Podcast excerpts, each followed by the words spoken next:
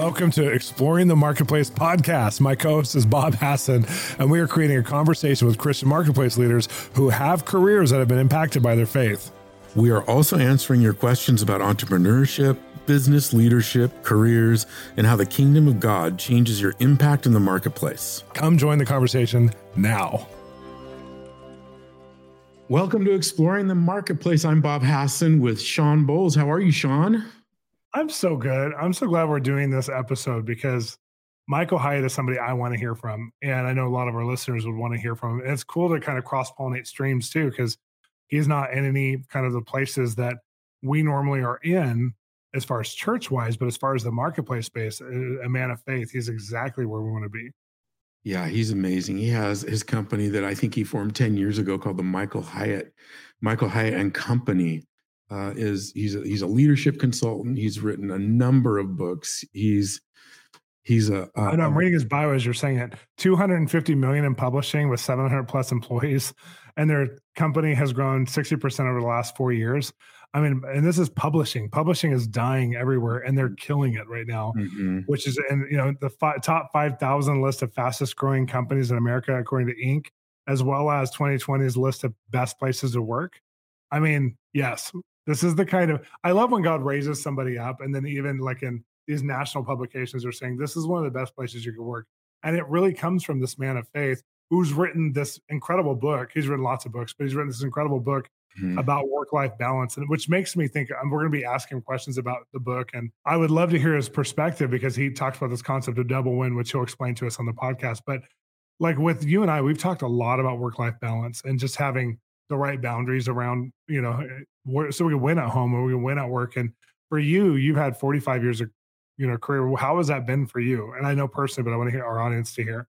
Well, I, it's interesting uh, because the notion of um, equal parts of our life, I, I think, is a misnomer. I think that some of us have jobs that uh, that that take incredible amounts of production if we're working on projects and and will seem out of balance but then you know it, it's our responsibility when the project's done to take the time to get ourselves back into balance. And i know like if you think about um, the tampa bay buccaneers just won the super bowl tom brady is a quarterback whether or not you like him or not um, i'm not going to comment yes but at any rate they won the super bowl and they had this incredible season and process up to it.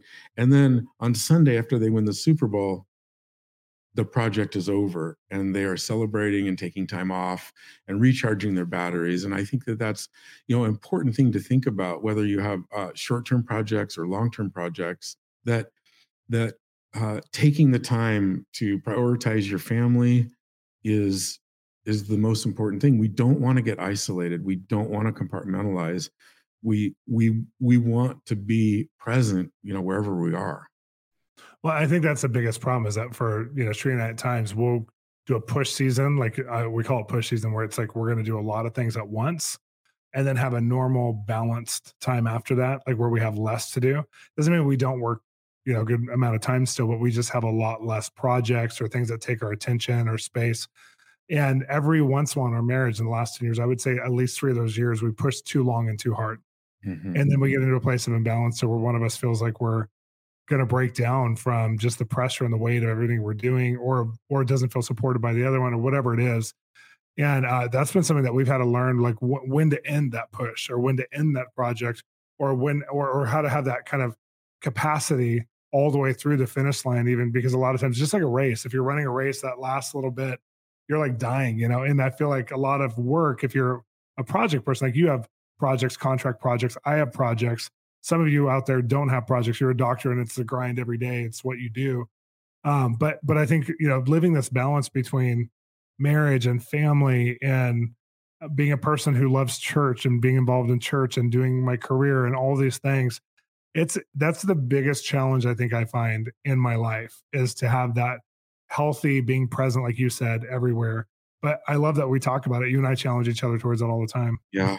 Yeah it's hard and it's really good. And whatever the length of you know your projects are whether they're short like you mentioned a doctor who is you know we have friends who are doctors who are just grinding all the time. They have to they have to regularly plan time for their family and for themselves. Uh, I think I think it's so important. Well, up next we have Michael Hyatt, who wrote a book with his daughter Megan, "Win at Work, Succeed at Life."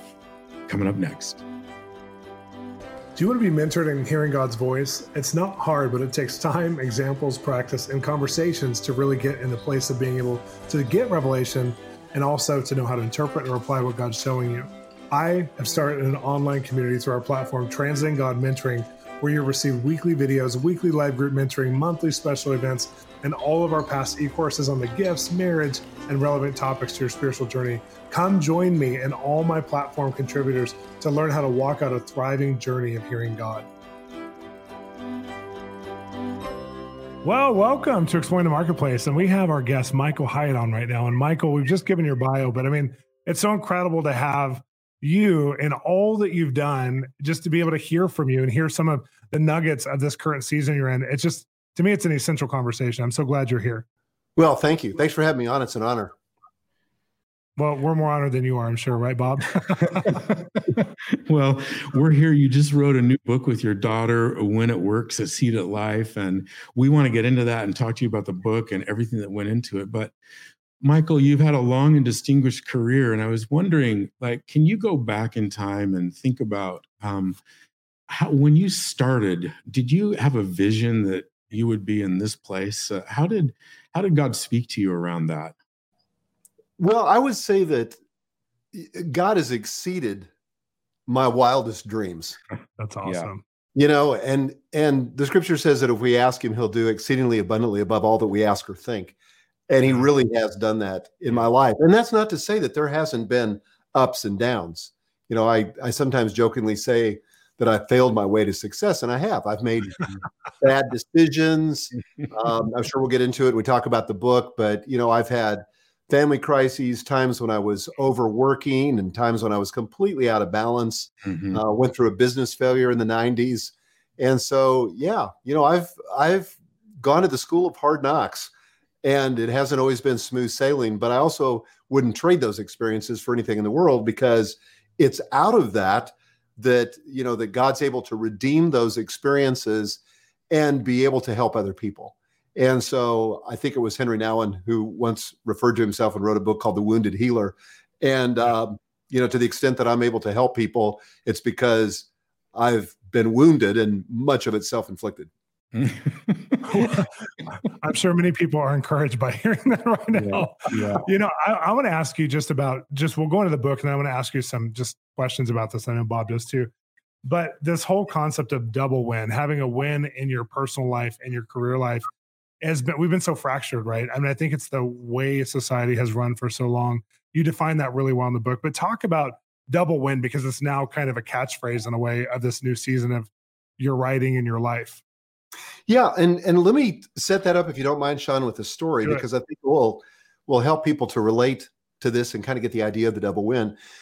So back in the year 2000, um, I was given responsibility at Thomas Nelson Publishers for one of their 14 book publishing divisions. Mm-hmm. So at the time, Thomas Nelson Publishers was the, was the largest faith-based publisher in the world, largest Bible publisher in the world, and also the seventh largest book publisher in the U.S. And so I was given responsibility for this one division that was dead last in every significant financial metric. It was losing money, it was was not growing, it was shrinking. And the CEO said to me, he said, How long do you think it'll take to turn this around? Well, honestly, I didn't have a clue. I'd never done this before, but I said three years. I wanted to buy myself some time. And so he said, Well, that's kind of what I was thinking. So yeah, have at it. So I went back to my team, who was really tired of losing and I said, look, I think I've got to got to plan a vision for how we can, you know, turn this division around and and you know make an honest try to to to be one of the leading divisions in the company. And and so they bought into the vision.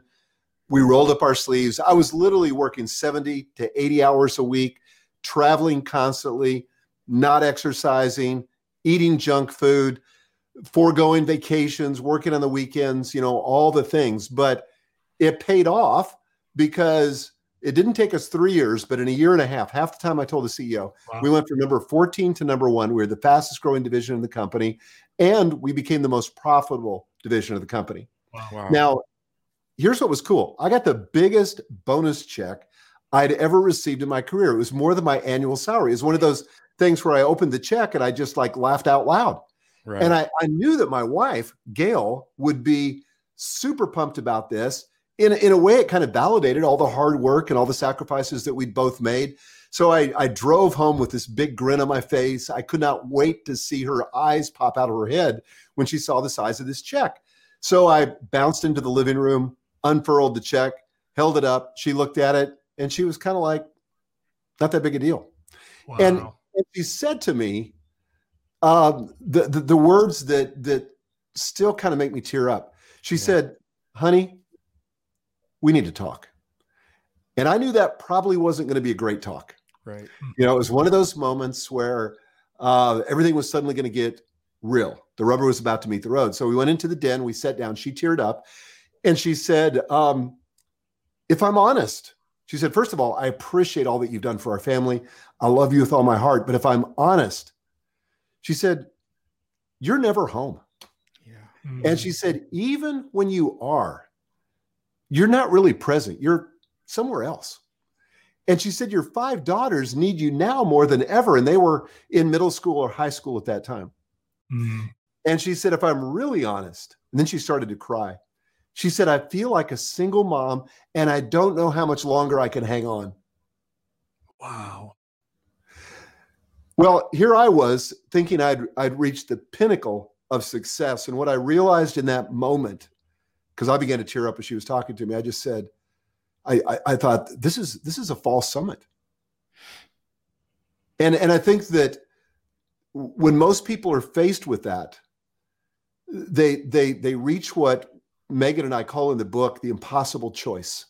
You can either win at work or you can succeed at life. You can't do both, so pick one.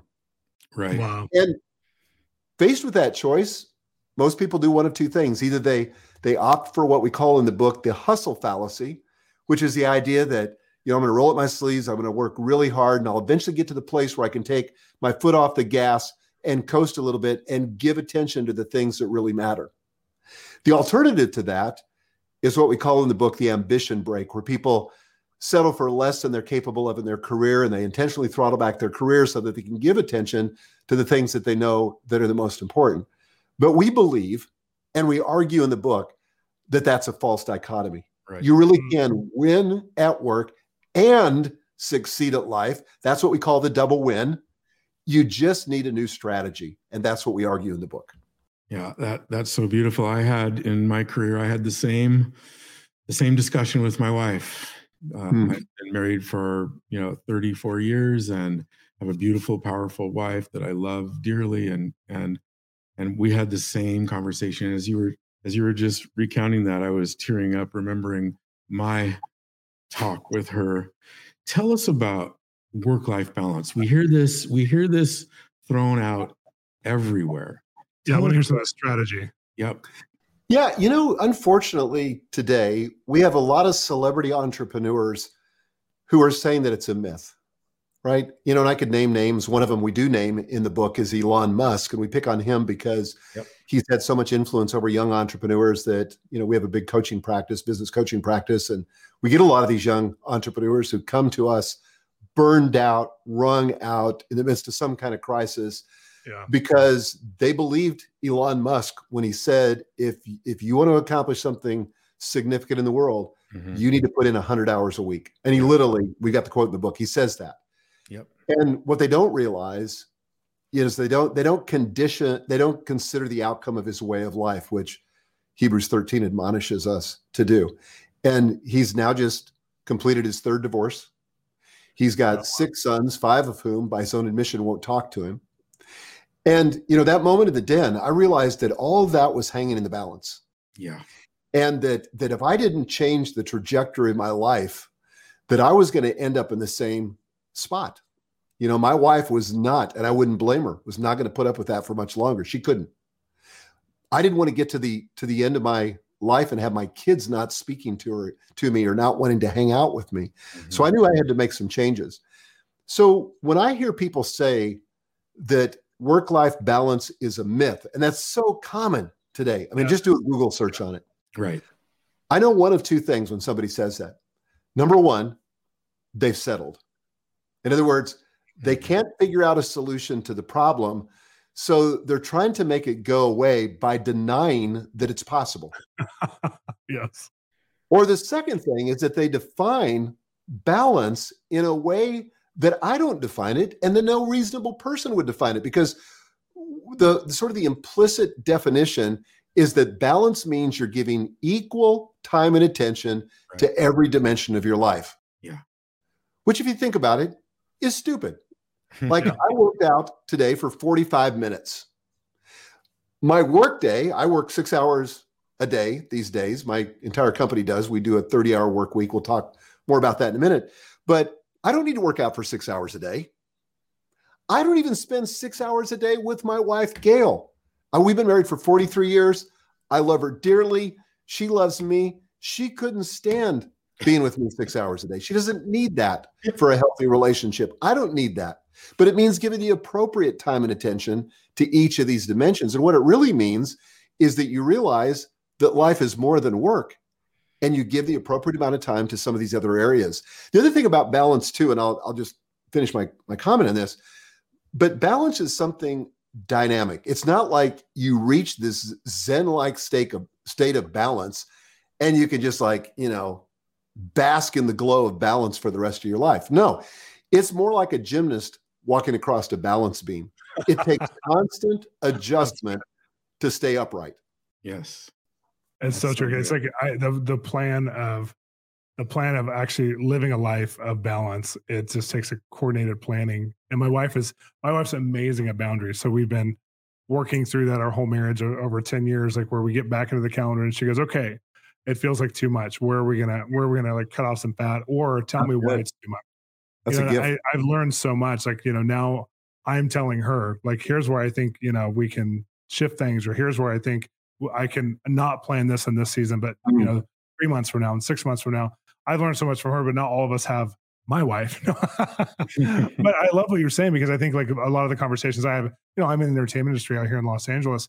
And I would say that the majority of even believers in the entertainment industry have to push for like six or nine months, at least once every three years, where they're they're that's the only thing they're doing for six to nine months, a, a film or a project. And so their work-life balance gets skewed for a little while. So we've been like talking about what does work-life balance look like when you're on a three-month project or you're in New Zealand and your yeah. family's here? How do you do that?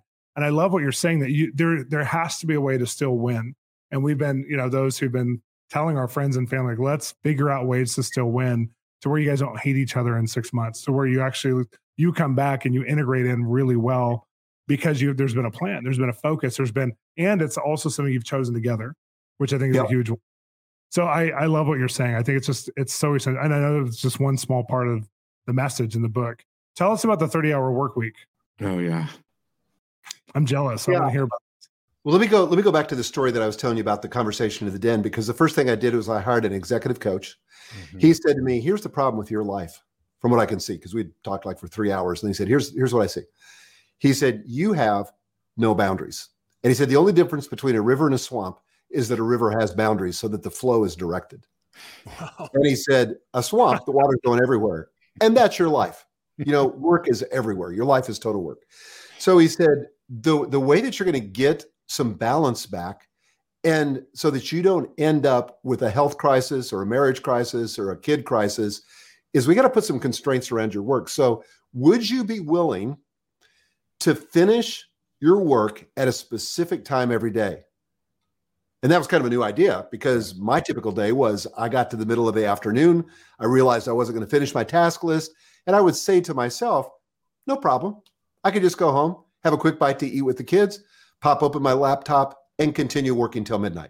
Mm-hmm. Or I would say at the end of the week, when I got to Friday and realized I wasn't going to finish up for the week, I would say, hey, no problem.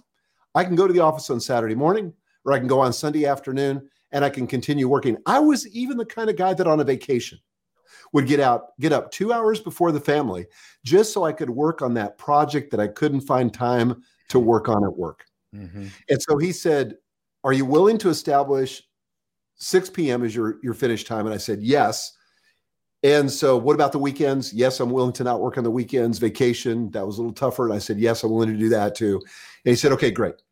He said that um, I'm sure you won't mind if I call Gail periodically to check in on you and to see yeah, how you're doing. Like accountability. Well, that got everything got real got at real. that moment, and he did that. And so that little bit of accountability was hugely helpful. Now I'm going to come back to your 30 hour week question, but but the thing that that did for me is that in the middle of the afternoon, I couldn't afford to get distracted. I couldn't afford to get sidetracked because I realized that six o'clock was coming, and that deadline gave me a sense of urgency wow. and focus weird. and greater productivity. It's just like that Friday before you go on vacation. Yeah. You're uber productive, right? I just did that. Yes. well, that, that can be every day. So, yeah. what happened to us in terms of the 30 hour work week is, and we've been, since I founded Michael Hyatt and Company just two days ago, as we're recording this, was our 10 year anniversary.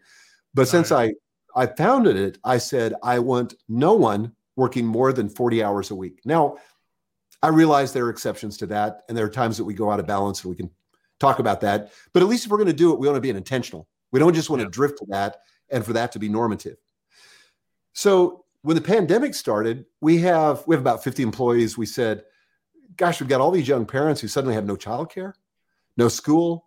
It's chaos in their homes. They've got all this environmental stress from the from the economy. And then as we moved into the summer with the protests and all that, and, and it was crazy. So we said, as an experiment, let's cut our work hours by 25%. So we're going to go to a six hour workday and we're not going to dock anybody's pay. Everybody's going to continue to get paid what they they were being paid before. But we're going to see if we can maintain our level of produ- productivity at 30 hours a week. After a couple weeks, check back in with the executive team. We were like, we can't tell any difference. I mean, everything seems on track. Projects are getting done. Meaningful stuff's getting done. People are just making better choices. Wow. So then we decided to roll with it through the summer. Worked great. Same thing. So then at strategic planning uh, in September, the executive team, we said, okay, this is going to be a permanent benefit at Michael Hyatt and Company. And we finished 2020, get this, 52% ahead of our profit budget, which was already aggressive, and 101% ahead of the prior year. And 2019 had been the most profitable year we'd ever had. Right. So, as counterintuitive as it sounds, this was a case where we were able to achieve more by doing less we experienced the same thing in our company through the pandemic. I'm in the construction business. In our office, we didn't meet, and I thought we are going to lose productivity. We're going to lose yeah. our metrics. We're going to lose all of what we've built. And exactly what you just described happened. Wow. Yeah, we're so amazed. Just, and we didn't go down to 30 hours a week, but yeah, I, I get what you're saying. It's just like changing the atmosphere and the environment for our employees. And our employees had asked to work from home before 2020 many of them were like, "Can we do like a partial work week at work?" And we just couldn't imagine it. We couldn't imagine that happening. And then all of a sudden in LA, everybody had to work from home, and we don't even have offices anymore. We're like, "This is glorious. We love this. We all work from home. This is how it should be for our kind of a company. It's just it's so perfect." Well, I know Bob, um, you and I both have some questions about, and I'll ask one first, and we can go back into anything you want to, Michael. Just as we have a few minutes left here, um, I really want to see, like, is there a moment that you could share with us where just where God just showed up big in your career, where there was just a transitional moment or a time that you could see Him, your faith equaled something different than other people's opportunity who would be in the same position without faith?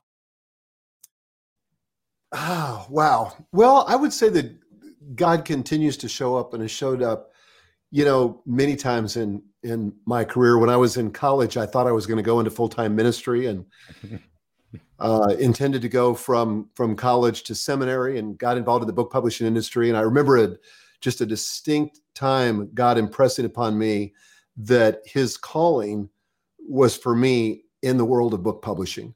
And and one of the things I've I've learned about callings is that it's more like an assignment, mm. and it's not always permanent. You know what I'm saying? Yeah, in other words, you know, and I think a lot of people labor under this idea that they got to find the calling, you know, the thing that they're going to be doing for the rest of their life. And I don't find that it works that way. For for me at least it's been an assignment that I worked on for a period of time and everything in my life, everything the way I view life is as a stewardship.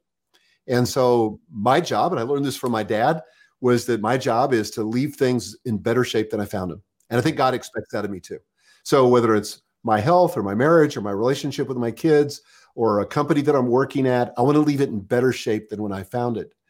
And so God has shown up in amazing ways at, at that time. I can remember uh, back in in the 90s, we had founded this. I had founded with a business partner um, a publishing company. It's actually in the 80s, but in the 90s, we essentially went bankrupt. Uh, mm-hmm. you'll appreciate this as business guys. We were so broke that we didn't have any assets to distribute in foreclosure. So technically, we couldn't even go bankrupt. we were just out of cash. You know, we just we just reached the end of the runway, turned off the plane, and we were done. But but I can remember almost immediately God took that ash heap of an experience, which was publicly humiliating, humiliating. You know, we had people from our church bringing our family groceries and all that kind of stuff. But we turned around. My partner and I founded another business, and we're off to the races. And we were making money from the first month. And I, I, I just was astonished at what had happened there. So, yeah, I mean, it's just one of many stories I could tell. But yeah, a lot of times where guys just shown up with the resources when I didn't didn't see any way out. I love that. Michael, you're a pro- prolific writer. You're a leadership expert. You've helped thousands and thousands of people. You've sold tons and tons of books. If you were going to leave our audience with just one nugget, you've already given like five or six nuggets that I'm taking notes on. But if you were leaving them with one nugget about incorporating faith into into their business, into the marketplace, what would it be? I would just say that the entirety of your life is what I said a moment ago is a stewardship. Yeah. And you're accountable to God for it. Right. And so I, I see Matthew 25 and the parable of the talents as a parable and a, and a metaphor for all of life. Mm-hmm. So that your health is not something you can take for granted. God expects you to take care of your physical body. You're the temple of the Holy Spirit. Yeah. Um, your relationship. You know, I'm going to give an account for how I nurtured and cared for my wife and children. Um, mm. My business, how I cared for my employees, the kind of culture that I created, the results that I generated in the world, all of that, all of that is the totality of my faith. All of it requires faith. All of it is governed by scripture. All of it is is something that has to be submitted to the lordship of Jesus Christ.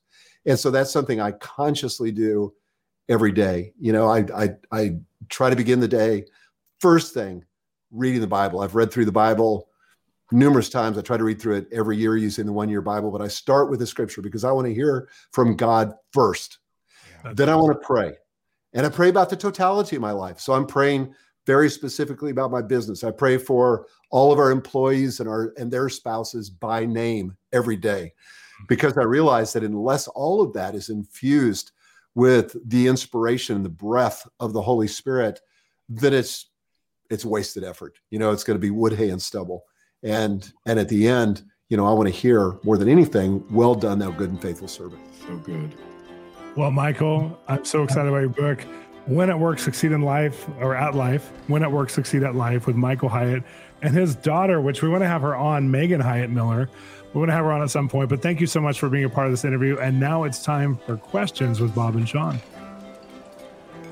Everything we're doing with our podcast is made possible by our incredible partners and financial contributors to our ministry. They are helping us to bring the equipment, to upgrade everything we're doing, to have the time and space to do this. It's a free offering we give to you. Maybe you're listening in your shower, maybe you're listening in your car, your workout.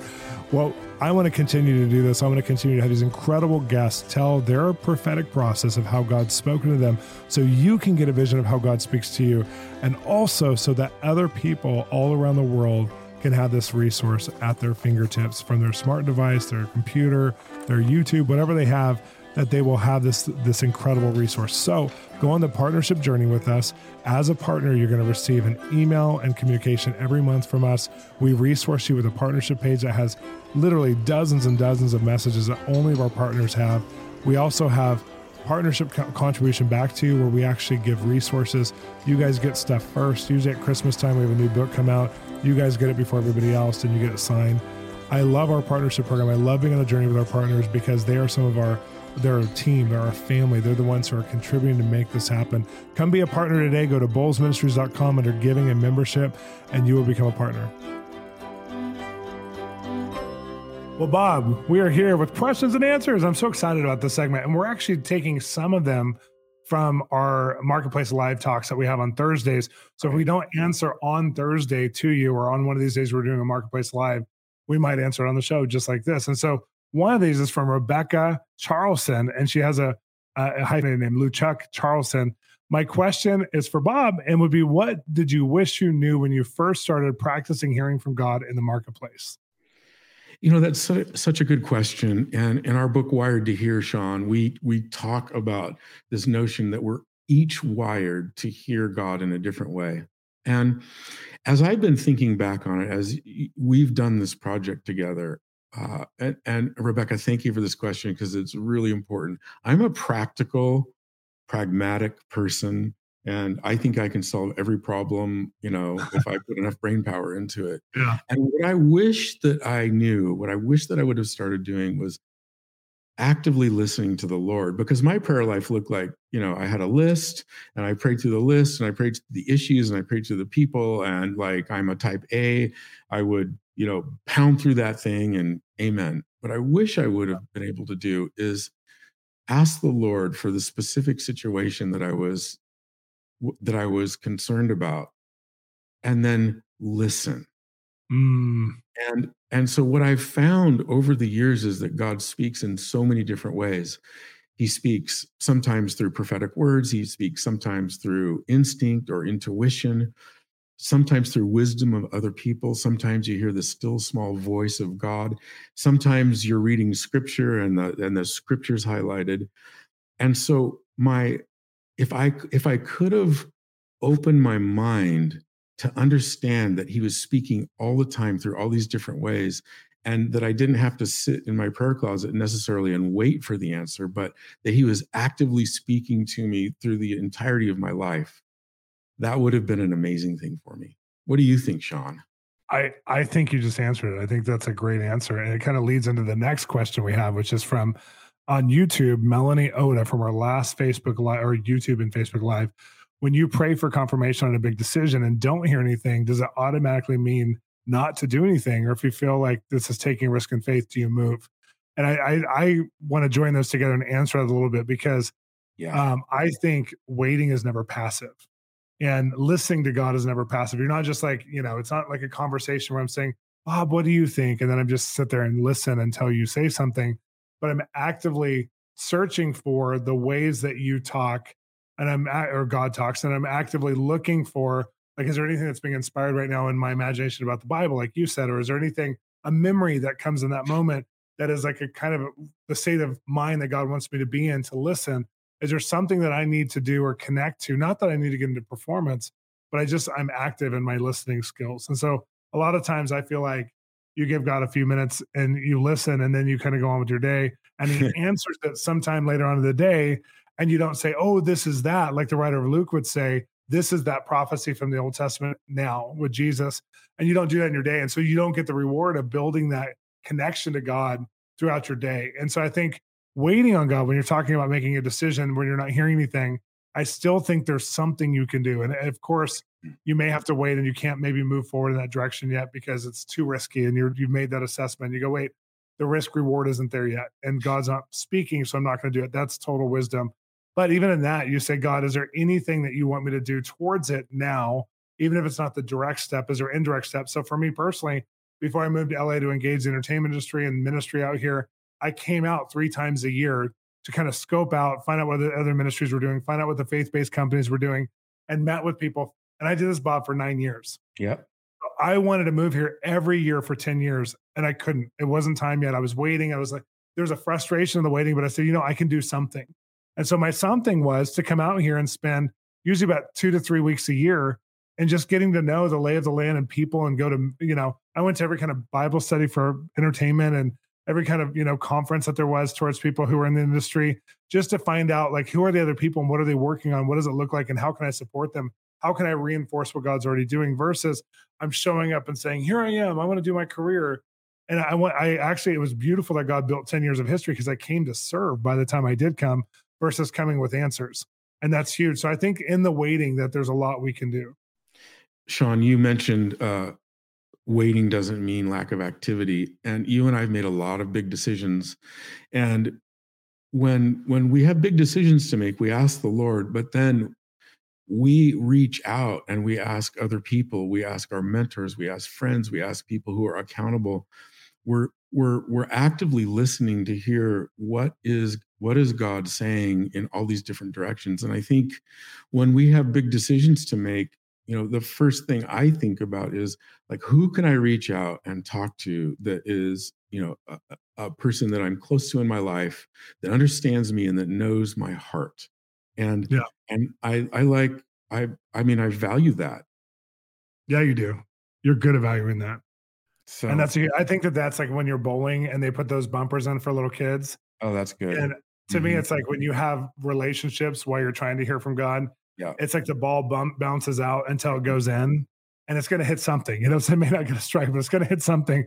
And I feel like those relationships help us to stay in the uh, in the lanes of, you know, of what God's saying, so that we don't get so far off, or we don't get we don't do something stupid or too fast or too slow. That's awesome. Well, we love your guys' questions, and you can join us for more questions by going to bolzministries.com, clicking on Ask Shawn and Bob a question, or by joining us for one of our lives, which are typically on Thursdays at different times. And you can join us by YouTube or Facebook. Just subscribe to our YouTube uh, channel at Bolz Ministries or click on a like on Bolz Ministries website, and you're going to be able to know and get notified when these are coming on, which is very exciting. Bob, thanks for the show today. I think it was a good one. Thanks, Shawn. Thanks for listening to the Exploring the Marketplace podcast, part of the Exploring podcast series. If you enjoyed today's episode, please consider subscribing or even rating and reviewing so that more people can connect to us. Also, we'd love to be part of your spiritual journey, and we have amazing resources at our website, www.bolzministries.com, B O L Z ministries.com, including other free media, TV shows, books, and even an ongoing mentoring online platform. See you there.